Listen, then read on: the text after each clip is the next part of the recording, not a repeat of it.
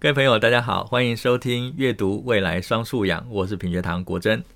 呃，继上一次呢，ChatGPT 得到很多听众的回响呢，我们想在这个领域里面呢再延伸哦。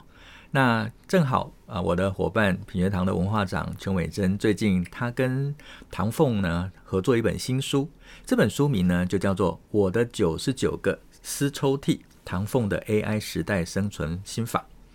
那刚好呢。除了 ChatGPT 之外呢，最近这个 AI 的话题呢，在网络上面或在媒体上面呢，非常的热门哦。所以这也激起我的好奇心。所以今天呢，我想特别跟美珍来谈谈唐凤在 AI 时代的生存心法究竟是什么。但这边呢，我想先引用一下美珍在这本书的序里面所说的几段话。他说：“直到现在，我才知道唐凤眼中的未来原来是这个样子哦。”之前呢，知名作家野岛刚曾经写过这样一段注脚，他说：“日本人看唐凤，就像江户幕府时代的人在看明治时代的人一样。”这个意思是说，唐凤是来自于未来的人哦。那 AI 有许多未来发展的可能性。那既然唐凤是从未来来的人，有如此的呃称谓啊，那或许我们从唐凤的这本书可以看看，在未来 AI 的时代。我们该如何生存？该如何开展自己的生活？所以今天就请美珍哦来谈一谈这本书《唐凤的 AI 时代生存心法》。嗯，好，谢谢国珍哦。嗯，这本书其实是综合了我过去两年哦对唐凤的采访而成的。嗯，那最早呢，呃，是因为在二零二零年的时候，那时候因为台湾因为口罩地图。这些防疫的 APP 很获得日本的媒体的注意，所以后来日本的文艺春秋就跟我要了一本哦，就是关于唐凤的书。所以那本书后来是在二零二零年的秋天的时候出版。嗯，那在这个出版之后呢，嗯，在日本也获得很大的回响。但是呢，网络上一直有读者说唐凤是天才，嗯，他跟我们不一样，所以他做能够做到的事情，我们不见得可以做到，嗯。我想这个是很多人就很自然的想法嘛，哈，因为我们会把天才放在云端，嗯，所以那时候我的日本编辑呢就开始跟我讨论，哎，那我们要不要再找唐凤来一起合作一本书？嗯，就是我们来拆解看看，就是天才的脑子里的作业系统是怎么运作的？啊、是，嗯，就是我们找出他到底如何思考、如何行动，就是我们找出这个像电脑主机里面的作业系统。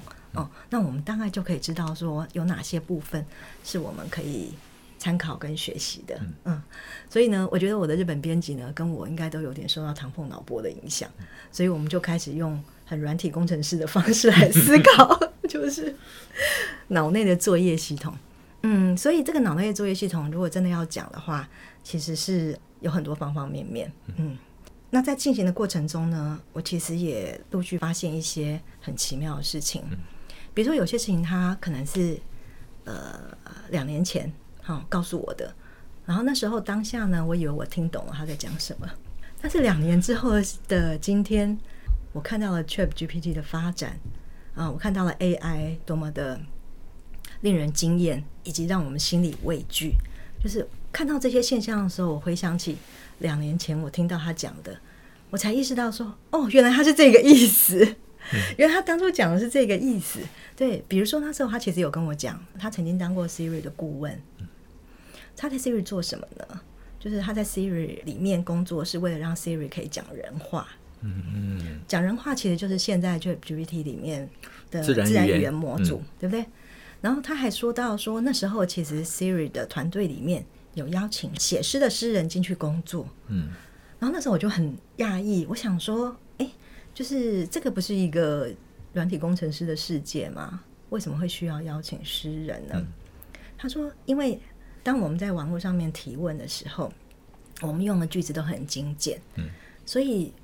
在训练 AI 的时候，要怎么样让他从这么精简的句子里面体会到这个人的情绪？提问者的情绪是什么？那那时候就只有用就是最精简的语言去侦测跟回应嘛。嗯，嗯，所以他说，全地球上面就只有诗人最懂怎么样用最精简的语言来传达情绪，嗯，跟理解情绪。所以他那时候特别跟我讲到这件事。呃，那时候我就想说，哦，这样子。但是因为 Siri 的回答通常很少，嗯、你可以看到有这么多的，就是这么多的这个诗，就是有诗意的感觉。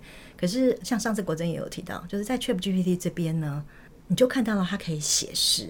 嗯嗯，所以这件事情那时候其实就已经发生了。只是那时候两年前我听的时候，我并没有很懂。嗯、我现在知道了，哦，原来它是这样体现出来的。嗯，嗯那。嗯，除了这样子一个发现，也就是 它像呃神奇一样，就是两年前谈的事情，我们当时其实不太了解他讲什么，到后来我们都是因为真实看到了，也真实经历了、体验到了，才明白他之前所说的哦。那能够做这样子更为超前的一种思考，除了他知道的。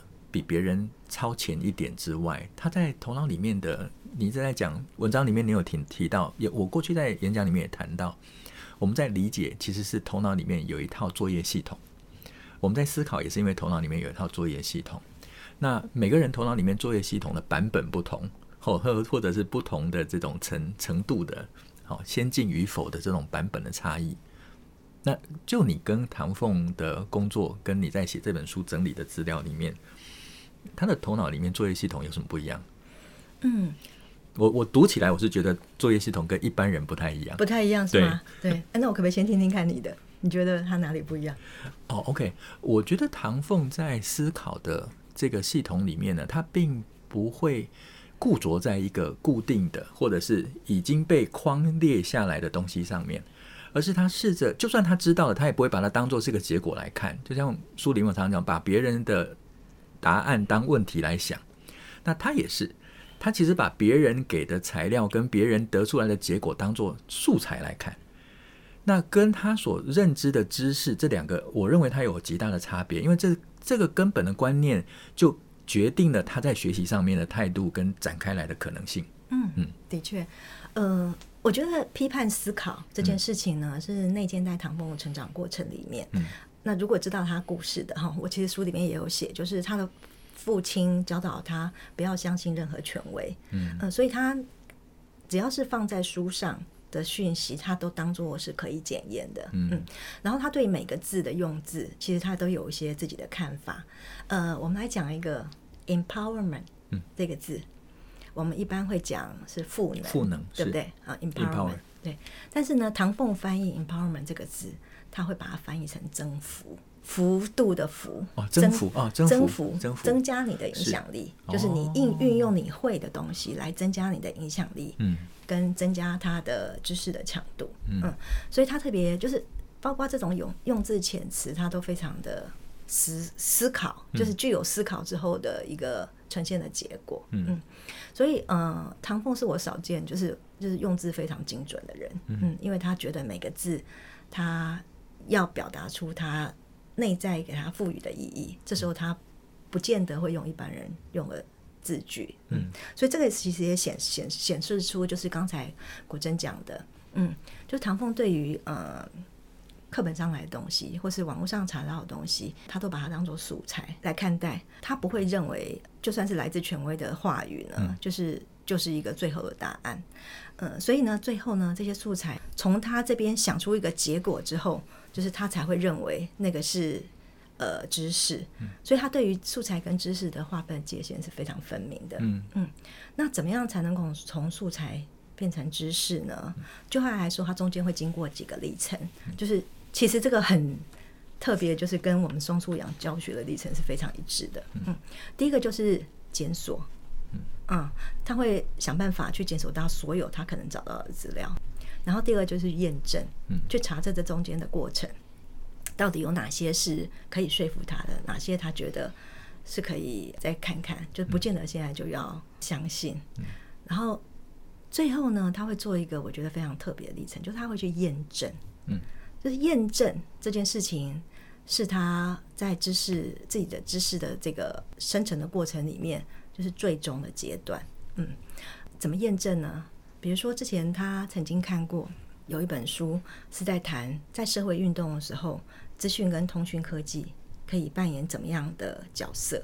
所以他从里面得到了一个结论，就是在社会运动的时候，一定有互相冲突的各方。嗯嗯，只要资通讯能够在中间扮演一个透明的沟通的角色，忠实的传达各方的意见跟讨论，嗯、这时候就很有可能会避免流血的冲突，嗯，跟伤亡，嗯。嗯，就是对唐凤来讲，验证之后再把这个知识就是重新的使用出来，以及在这后面加上他所能呃。影响的人哈，或是影响的群体，让这个知识能够更普及，这件事情，我觉得一直都是他的信念。嗯，所以这里面实际上面做探究实作，对唐凤来讲，能够在这个验证的过程里面，印证了他所知道的，甚至去知道他原先所不知道的这样子的历程跟展现的能力，这个部分叫知识。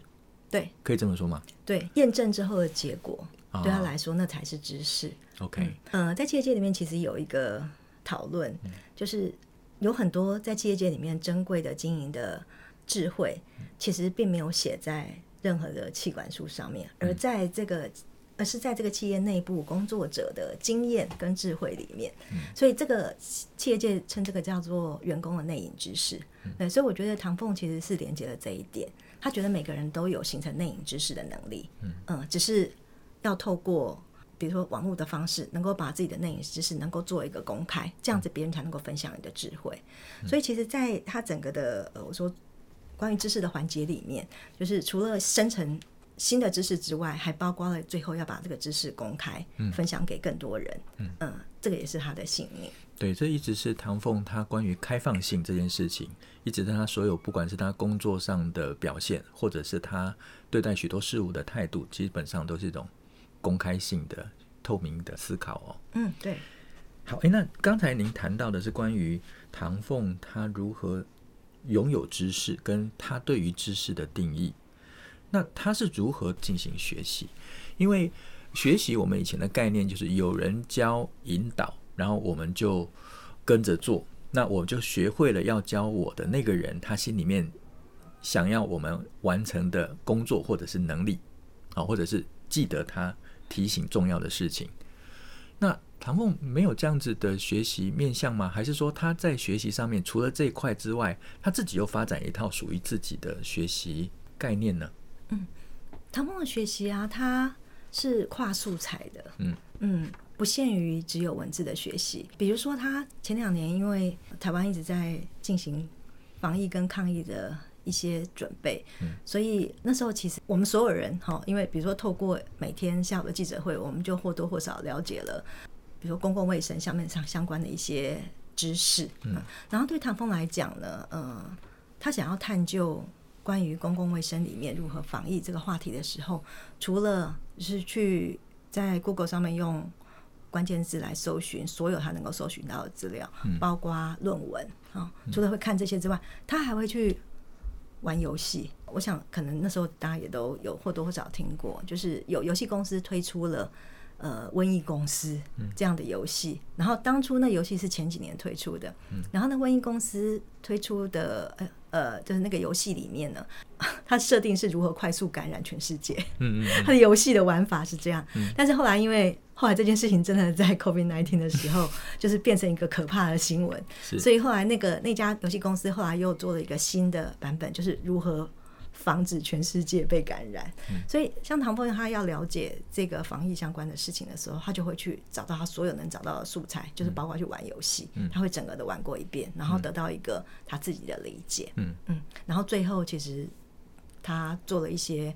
我们说征服嘛，哈，就是 empowerment 征服。他征服的结果就是他去呃，在那个里面做了很多关于就是防疫的一些建议，还有最后也体现出来等等。所以这个是我觉得他在学习上面，他很强调一个经验的完整，以及不轻易把素材当知识。是，嗯，哎，从这边我想再谈另外一个，这本书里面基本上光目录就非常吸引人，目录里面每一个篇章所下的标题哦。就非常让人带有启发哦。又说，它里面其实有一个标题是“学校是创造知识的地方”，但我们过去的观念里面，学校是学习知识的地方，可他却把学校是啊创造知识的地方来当做这个篇章的标题。我当然看了内容，我对我来讲是啊很有启发性的，因为呀，的确，我们过去在学习的过程里面，我们在学校就是为了求知，然后去学校。可是他这里面谈的是创造知识，你要不要谈谈这个、这个部分？嗯，唐梦的学习过程哦，因为在学校这端可以说是有百转千回的过程。比如说，他从幼稚园到小学六年级，他总共换了九个学校，嗯，所以换这么多学校呢，后来他有一个体悟。在学校里面呢，其实老师怎么教当然很重要，但是学生要怎么学也很重要。所以他会觉得，现在因为各种资通讯的发达呢，就是在学校里面，如果老师自己本身也是一个资深的学习者，而可以带着学生一起在资通讯的环境里面，就是我们有很多丰充沛的学习资源，然后我们从我们能够获得的资源里面，能够在教室里面，因为双方的呃讨论跟协作，我们能够共创知识。嗯，所以这件事情对他来说是为什么我们要去学校上课，嗯，就是最重要的意义，其实在这边。嗯嗯嗯。所以老师的定位在未来的教室里面会是一个什么样的定位？帮助大家共创知识的人。嗯。其实他不再是一个知识单纯的知识给予者，而是在我的知识基础下面，我如何跟同学在讨论的过程里面，或者在议题的探究里面，能够共同在创造更多基于以前有的，甚至搞不好新的发现会颠覆掉跟更改了我们原先所有的知识。对，而且呃，在未来可能老师不再是标准答案的唯一提供者。嗯。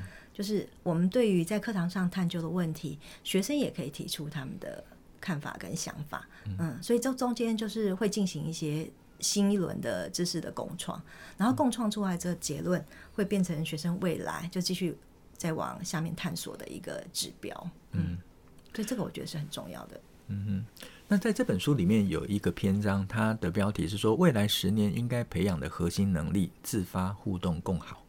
那这本书的书名是《AI 时代的生存心法》。那 AI 在上一次的讨论里面，ChatGPT 已经宣告了 AI 的来临。啊，AI 跟我们生活产生直接关系跟影响的来临。那未来的十年就一定是在 AI 时代嘛？那为什么他认为自发、互动、共好会是我们共同在 AI 时代里面应该培养的核心能力呢？嗯，自发互动共好，这不就是课纲？课纲 对，他是为课纲背书吗？还是我知道，其实唐凤参与课纲的制定，他有有有非常深度的参与，只是大家不知道这个，大家不知道这一点，对不对？对，因为唐凤在呃，在当诸位政委之前，他其实有很长一段时间在参与教育的呃整个的，就是新创课纲的过程。嗯，对，所以这三个字，我甚至在怀疑是。他跟大家一起讨论出来的，嗯，那自发互动共好呢？我想自发应该大家都很理解，就是以我为中心点，作为求知的原点嘛，哈。然后互动跟共好这事情呢，就是我可以怎么讲？就是说互动其实是我们在探究问题的过程里面，就是我们会慢慢发现，呃，因为 AI 的来临，所以个人竞争力已经不够用了，嗯。现在目前任何就是难解的问题，不可能靠一个人去解决，嗯、所以这时候必须透过团体的一起合作，才有办法解决那种最难解决的问题。嗯、那过去两年其实就看得出来，比如说是呃 COVID-19 那个问题的解决，其实就不限于是医疗，也不限于是公共卫生，也不限于是社会，也不限于是经济，嗯、就是要解决一个国家要解决一个 COVID-19 问题，你几乎是动员。所有你能动员的专家不限可惜，嗯，嗯，所以这边其实就是互动这件事情，其实在提醒我们，就是这种难解的问题，在未来如果要解决的话，你必须靠团体之力。嗯，所以在 AI 时代，个人竞争力不够用，就是我们必须要有团体的协作力。好，这是为什么需要去学习互动的技术。对，所以这个我觉得是一个很关键的地方。嗯，然后共好呢，共好，我觉得它是。一个基本的设定，就是我们是希望目前的一些呃局势都觉得很难的问题，能够有一些解决的方法。比如说呃，SDGs，嗯就是联合国永续发展目标里面的那些议题，其实就是一个不只是我们台湾会关心，而且局势都关心的那样的议题。我特别印象深刻的是说，他其实后来甚至把共好这件事情放在公务机关里面，嗯，也就是说他。过去两年，他主持总统杯黑黑客松。嗯、那总统杯黑客松是谁参加呢？就是政府各部门来参加的。嗯、然后后来他给定的议题就是，呃，希望政府各部门能够针对联合国永续发展目标的那些议题呢，能够在自己的部门里面实做出一个成果，然后之后把这个成果能够对全世界发表。嗯、所以后来因为这样子呢，其实也。意外的就成就了我们的永续发展目标的外交的一个环节。嗯嗯、比如说，呃，之前呃曾经有自来水公司，嗯、他们做出了一个系统是侦测漏水的系统。大家知道我们自来水管线哦，从水库到我们家里中中间是有很多自来水管的里程在里面。这中当中只要任何一个地方漏水，其实通常。都要很久之后才会知道，嗯，嗯，那这也其实也是呃全世界各地的水公司非常困扰的问题。然后那时候透过总统杯黑客松，就是他把这个 stages 的这个目标放进来之后，呃，自来水公司台湾的自来水公司后来就想到了一个可以怎么样结合 AI 来呃跟大数据来侦测的方法。嗯、后来呢，其实是纽西兰的政府有邀请台湾过去呃分享这个结果。哦、嗯嗯。嗯所以，呃，这边所谓的共好呢，就不只是台湾而已，嗯、它其实就是可以扩及到全世界。嗯嗯嗯。所以看样子，AI empower 人的能力，可以这样解释吗？对，对，可以。它让人的能力更为扩大跟延伸，但它不是只靠只让一个人的能力延伸。在唐凤的心里面，是当个人在能力提高了之后，借由自发也能够创造更多学习，甚至是能力的伸展。那接下来下一个目标就是要建立在我们共同的互动上面，但这个互动呢，就是加上了 AI 的互动。那我们虽然是两个人，但是有 AI 的协助，我们可能会创造更多的、啊更大的、更更有效的这个影响力。那这个互动条件，我们设定了一个更好的目标。那这个 AI 它就不再只是。单纯一个 AI 的独立存在，而是我们借由这样子的系统，增加个人的能力，创造大家有效的、更有效率的关联性，那最后能够共同去解决问题，然后创造大家都一致、都好的结果。所以在他头脑里面的价值逻辑性是这样子嘛？尤其他跟 AI 的时代连接在一起。嗯、呃，对于唐凤这样的软体工程师出身的人来讲，嗯。去解决问题，永远是他最终极的行动目标。嗯嗯，比如说他阅读，哈，他阅读其实就是，呃，不是只是修身养性用的，他通常阅读都是有目的性的，嗯、就是有一个我们在双素养教学上很重要的一个环节，叫做特定的任务。嗯，它是有特定任务的阅读。嗯、呃，所以后来他最终极都是就会指向，就是要解决什么样的问题。对、嗯，那我们知道软体工程师，就是以工程师的思维来讲。这个是很自然的，因为工程师就常常在 debug，、嗯、就是我们在 我们在修正我们的城市，让它能够变得更好。嗯，嗯比如说我常常说，呃，就是我们现在每个人手机上都有很多 APP 嘛，嗯，对。那国珍，你有想过吗？就是我们日常生活的 APP 是什么东西？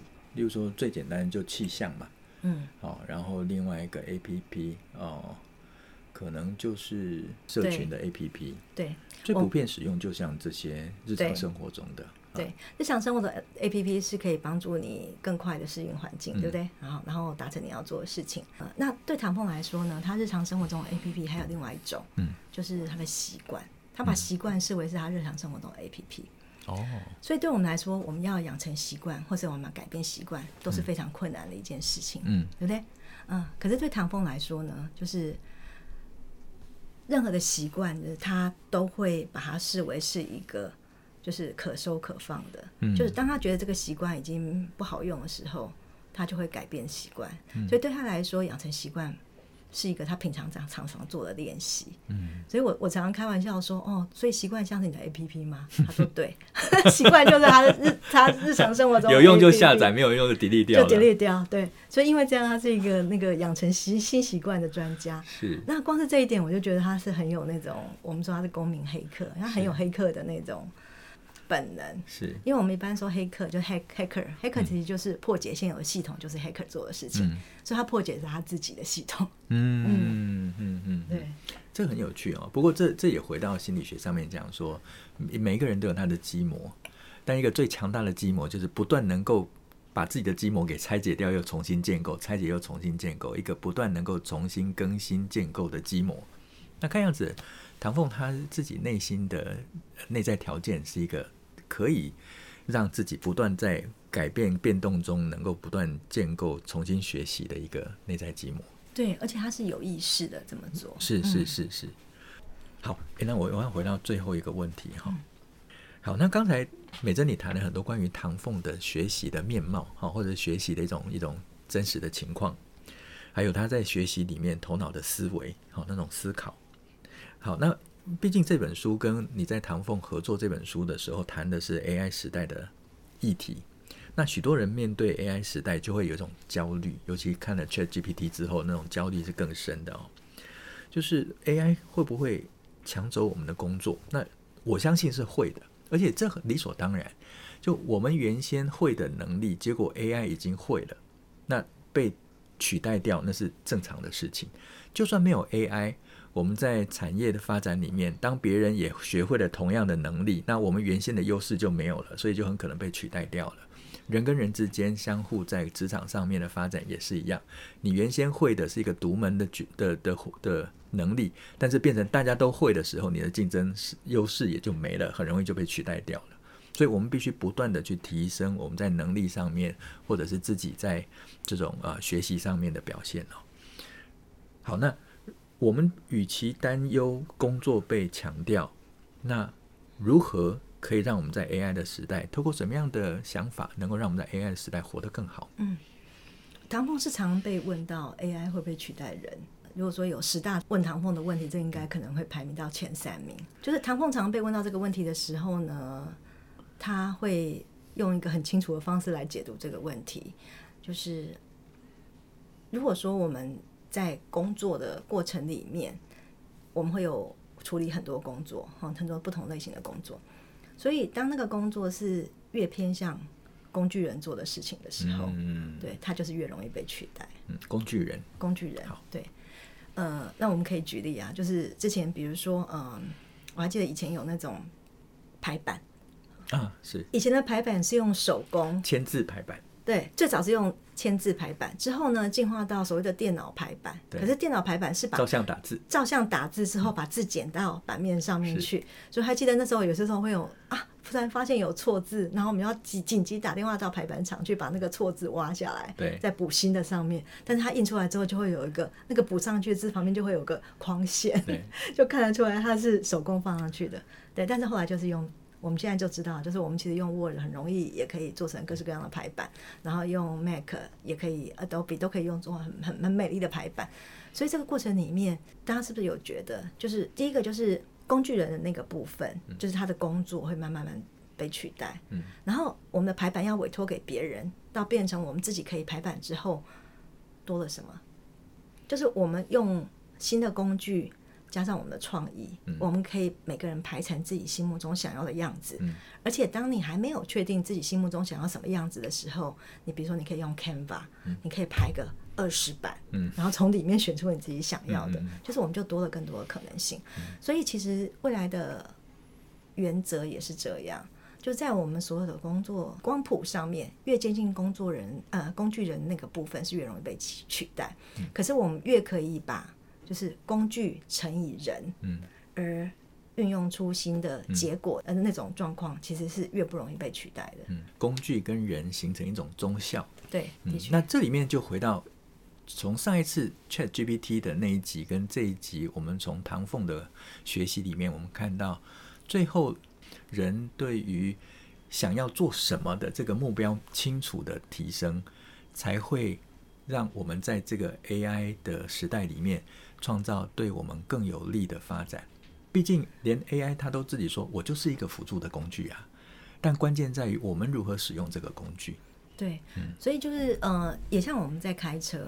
嗯，比如说，我可能未来大家在讨论自动驾驶，嗯，就是特斯拉的车子，或者是其他的电动车是可以自动驾驶，但是车子毕竟只是工具，嗯，就你要开着车去哪里，嗯，那个目的地才是重点，对，对吧？我想这也是，尤其人工智能跟现在我们每一个人最大的差异，就是电脑它的存在，它并没有属于个人的目标，也就是电脑没有梦想，人类才有梦想。嗯，我想要成为什么样的人？我想要去哪里？我想要完成什么工作？我想要创造出什么样的发明？嗯，这个是人现在独有的。那如果我们失去的这种去创造跟实现梦想的能力的话，那我想我们就是基本上就是个工具人，嗯，也也失去了人独有的存在，也失去了人独立自主的存在哦。或许美珍刚才所下的这个结论哦，的确是我们在教学现场上面啊，呃，尤其在课堂上面，我们面对孩子，他要如何去面对未来一个很重要的思考。那同时呢，也是我们面对 AI 时代来临，如何让我们在 AI 时代能够活得更好一个重要的启发哦。的确。嗯，那我们今天非常谢谢美珍播控跟我们聊一聊她跟唐凤所合作的这本新书。那如果各位听众朋友呢，喜欢我们的内容，欢迎订阅、留言、分享。那我们就下次再聊喽。嗯，拜拜，拜拜。